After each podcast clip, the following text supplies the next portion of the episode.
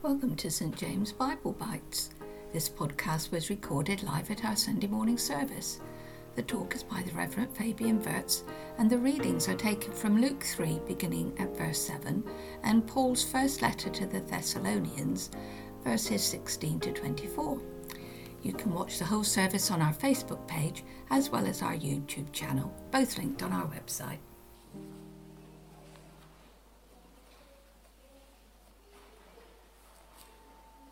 Hear the gospel of our Lord Jesus Christ according to St. Luke, chapter 3, and beginning to read at verse 7.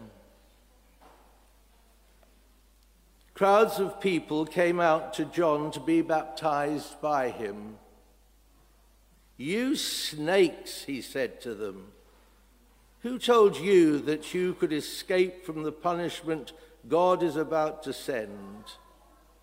Do those things that will show that you have turned from your sins. And don't start saying among yourselves that Abraham is your ancestor. I tell you that God can take these stones and make descendants for Abraham. The axe is ready to cut down the trees at the roots. Every tree that does not bear good fruit will be cut down and thrown in the fire. The people asked him, What are we to do then? He answered, Whoever has two shirts must give one to the man who has none, and whoever has food must share it. Some tax collectors came to be baptized, and they asked him, Teacher, what are we to do?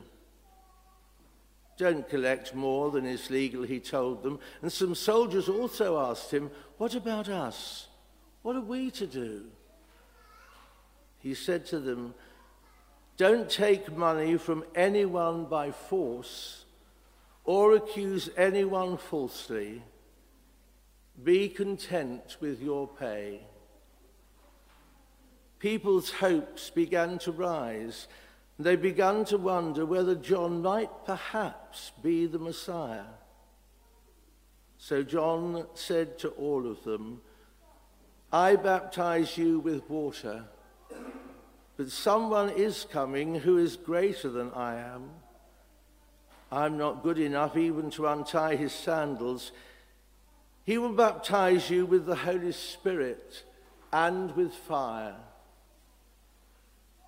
He has his winning, winnowing shovel with him to thresh out all the grain and gather the wheat into his barn. But he will burn the chaff in the fire that never goes out. In many different ways, John preached the good news to the people and urged them to change their ways. This is the gospel of the Lord. Thanks be to God.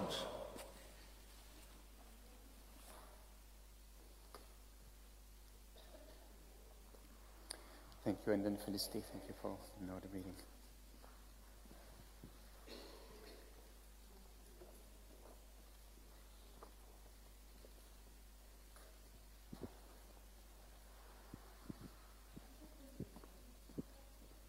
From 1 Thessalonians 5, verses 16 to 24.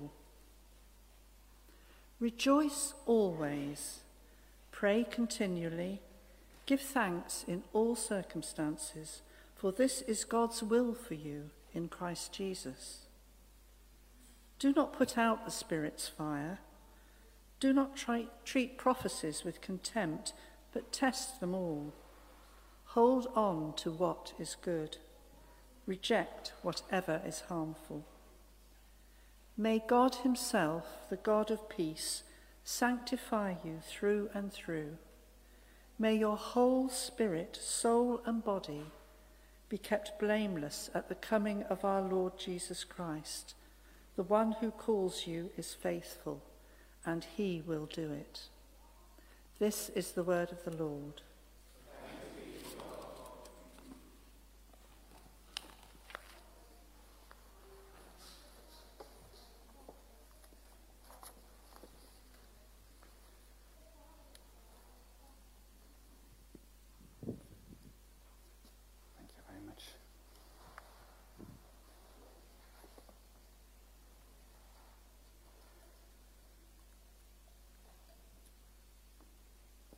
The title today is Hold On, God Will Do It. It's um, the third Sunday of Advent. Um, and as I read it again, the title, I, th- I think I should have changed it slightly. Um, hold on could be, you know, wait, hold on. But hold on is also, you know, persevere. Um, but the um, third Sunday of Advent, um, we light a candle. And if you know a little bit of the story of those uh, four candles, we start with the patriarch, which are uh, the kind of fathers uh, of the Old Testament, uh, people like Moses and Abraham. And we move to the prophets. And the third candle is the last prophet, uh, John the Baptist. And that's why those two readings are actually part of the lectionary. Those are the readings for the third Sunday of Advent. Um, but what we also um, have with the candles, we sometimes have themes, and different candles have different uh, theme. And the third candle is the theme of joy or rejoice, and that's why in our New Testament reading uh, we have uh, that reading from uh, the letter to the Thessalonians. Thessalonians. There we go. I need to say it very slowly. Um, which start with rejoice always, the candle of choice. And I thought, well, rejoice would have been good instead of hold on. Rejoice because God will do it. And if there is something, um, maybe one thought that um, uh, I would like to leave is the thought of being encouraged as we make ourselves available to follow God. God makes himself much more available to empowering us, to empower us, to strengthen us so that his life will start to be expressed more and more. God will do it. So, how do they put both John the Baptist with the idea of rejoicing? I don't know about you, but the first picture that I have John the Baptist doesn't look like someone um, that, that, that had a life uh, that looked like very joyful. And yet, and yet, I think he had a very joyful life. Um, I went to look at some of the pictures, some of the famous painting of John the Baptist, and um, to see, and I've, I've, put on Google, you know, John the Baptist rejoicing. I couldn't find anything. Um, they're usually quite, quite stern, you know, John the Baptist, the preacher, um, and you have here from uh, Mattia Preti, uh, an artist of the, the, the 17th century. Um, and, and you have some of the symbols that you often see on paintings with John the Baptist. Um, the famous cross, a reed cross, um, usually something uh, kind of a cloth red that represents uh, most probably salvation or blood. And you'll have um, the lamb, and you can see the lamb there at the bottom, um, and usually the camel hair that we read from Scripture. Those kind of symbols, those kind of items that identified um, John uh, the Baptist. So we have that in the picture, but it doesn't look very joyful to me. So what about this one? Uh, quite muscular, you know. Um, um, but if you look at his, well, his kind of right hand, he has this kind of little ball, and that kind of represents his austere type of life. He was living in a desert. Um, um, very interesting um, uh, diet, as you know. Um, and so this one kind of tries to portray the, the idea of, of, of the wilderness and the ascetic uh, um, kind of life he had, um, and again, the preaching of repentance for the forgiveness of sins. A voice is crying out in the wilderness, we hear from Scripture. What about this one? No, this one is doesn't look very joyful at all. Uh, and the person depicts uh, uh, John the Baptist on purpose as a kind of a, a, thin man, emphasizing his kind of humble living and, and, and his austere, again, living. So if you find a picture where you can see a, a painting of John the Baptist that's joyful, please send me to my email because I couldn't find. The best I could find is actually in films. Um, and this is uh, uh, uh, one of the scenes of one of those uh, many series of films. And there is, a, there is a kind of a smile there, I can see, when he meets Jesus. So, was John joyful? Well, looking back at some of the passage, there are hints that he must have been quite joyful. If we think back at that meeting between um, Mary and his mother to be, when he still was in the womb, you might remember that John the Baptist leaped for joy. Um, we also have in John 3 that he rejoiced, he rejoiced to hear the bridegroom voice. And then we have his attitude in general. Contrary to the Pharisees and the Sadducees, um, John wasn't feeling threatened by Jesus. Of course, Jesus was, they were cousins, they knew each other. But John has an amazing ministry. People were coming to him. But when Jesus came to be baptized, he wasn't afraid to point people to him. He encouraged his disciples to leave him, saying, Here is the Lamb of God. Listen to him. When people came and ready to honor John as a possible Messiah, he would set them straight, saying, I am not the Messiah. Someone else is coming, which is much more important, more powerful. He is not the star of the show, only the best supporting actor. Jesus is the one we need to look for. And maybe John the Baptist was like the best man at a wedding.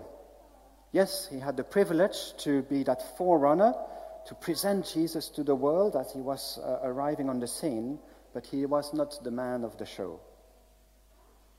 He joyfully accepted his role, even if its role was demanding and difficult. He is the one who was preparing the ground, pointing people back to God's covenant, to his intentions and desire and purposes.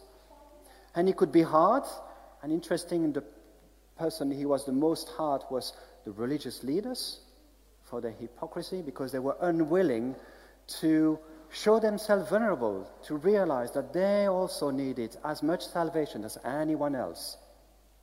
And so he had hard words for them, but they were words of love to shake their conscience so that they could be themselves ready for the coming of Jesus. And then the other words that he has are kind of common words of intentions for God, words of, you know, what should we do? He goes. And to the one he says, Well, be generous. Share food and share clothes. Be fair. Don't ask more than what is required. Be honest. Be truthful. Be kind. Now, it's built on all the kind of the covenant they had, but it goes at the heart, at our hearts, at what is really important. And finally, when Jesus' ministry uh, was start growing, uh, this is what John says My joy is now full.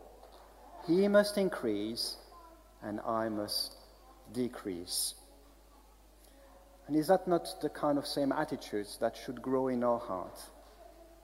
As Jesus reveals himself to us, and there is this joy of finally seeing the world, seeing God, seeing ourselves in a new light that joy should grow and lead us to have Jesus um, more alive and present in our lives. That kind of same attitude as it's not about me, and it's less and less about me, and it's more about God and His plans and His work and Jesus and His desire. To live lives of gratitude, faith, and hope, attractive lives is what then Paul speaks in that second reading. Rejoice always, pray without ceasing. In all circumstances, give thanks. And then he continues Do not quench the spirits, don't treat prophecies with contempt, test them all, hold on to what is good, and reject every kind of evil.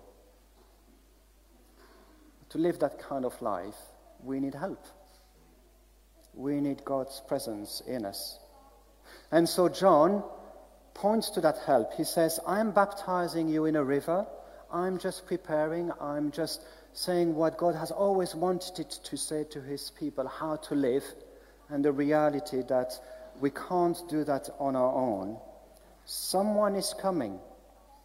I'm the mere stage hand, but this one will ignite a kingdom, and that's the message translation.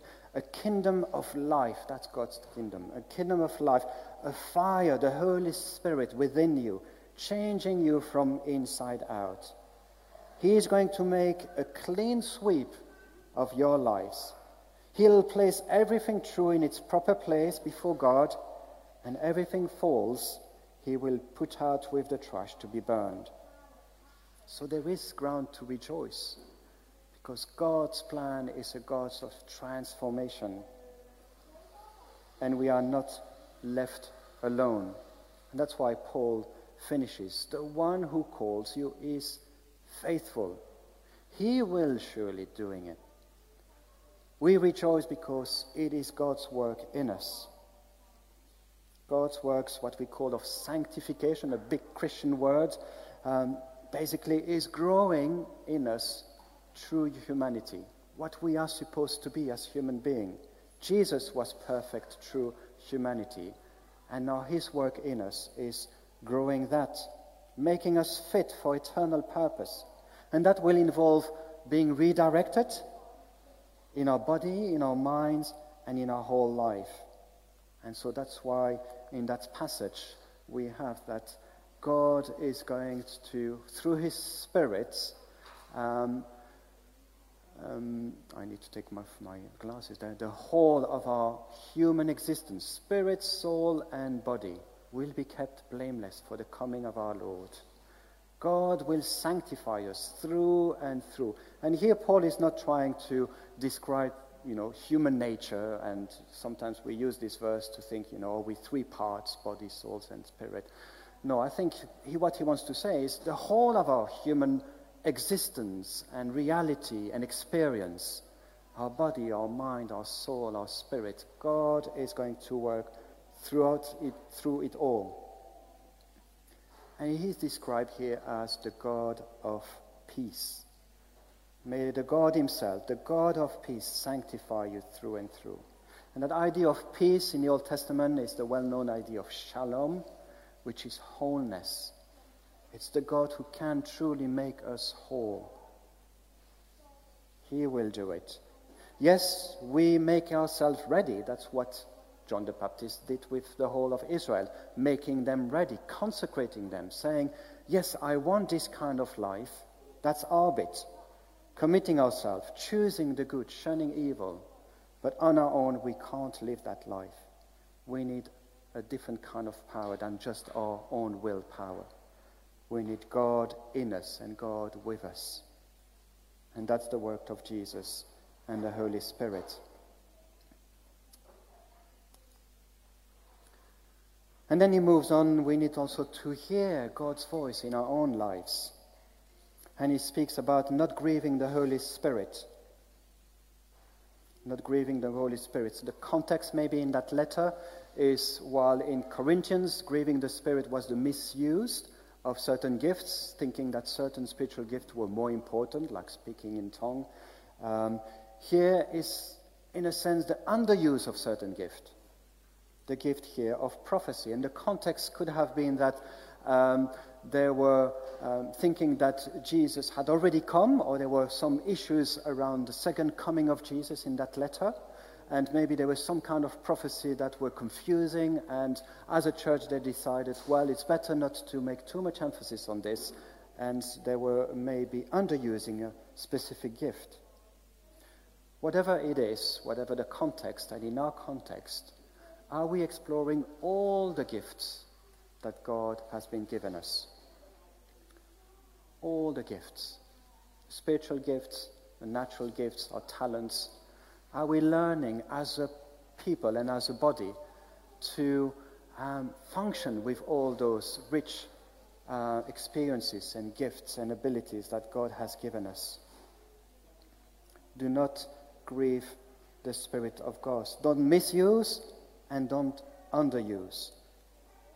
And that gift of the prophecy, it's, it's a big subject. I could uh, have a, a, whole series on, on just the prophecy. But in a nutshell, the intention of prophecy is to encourage.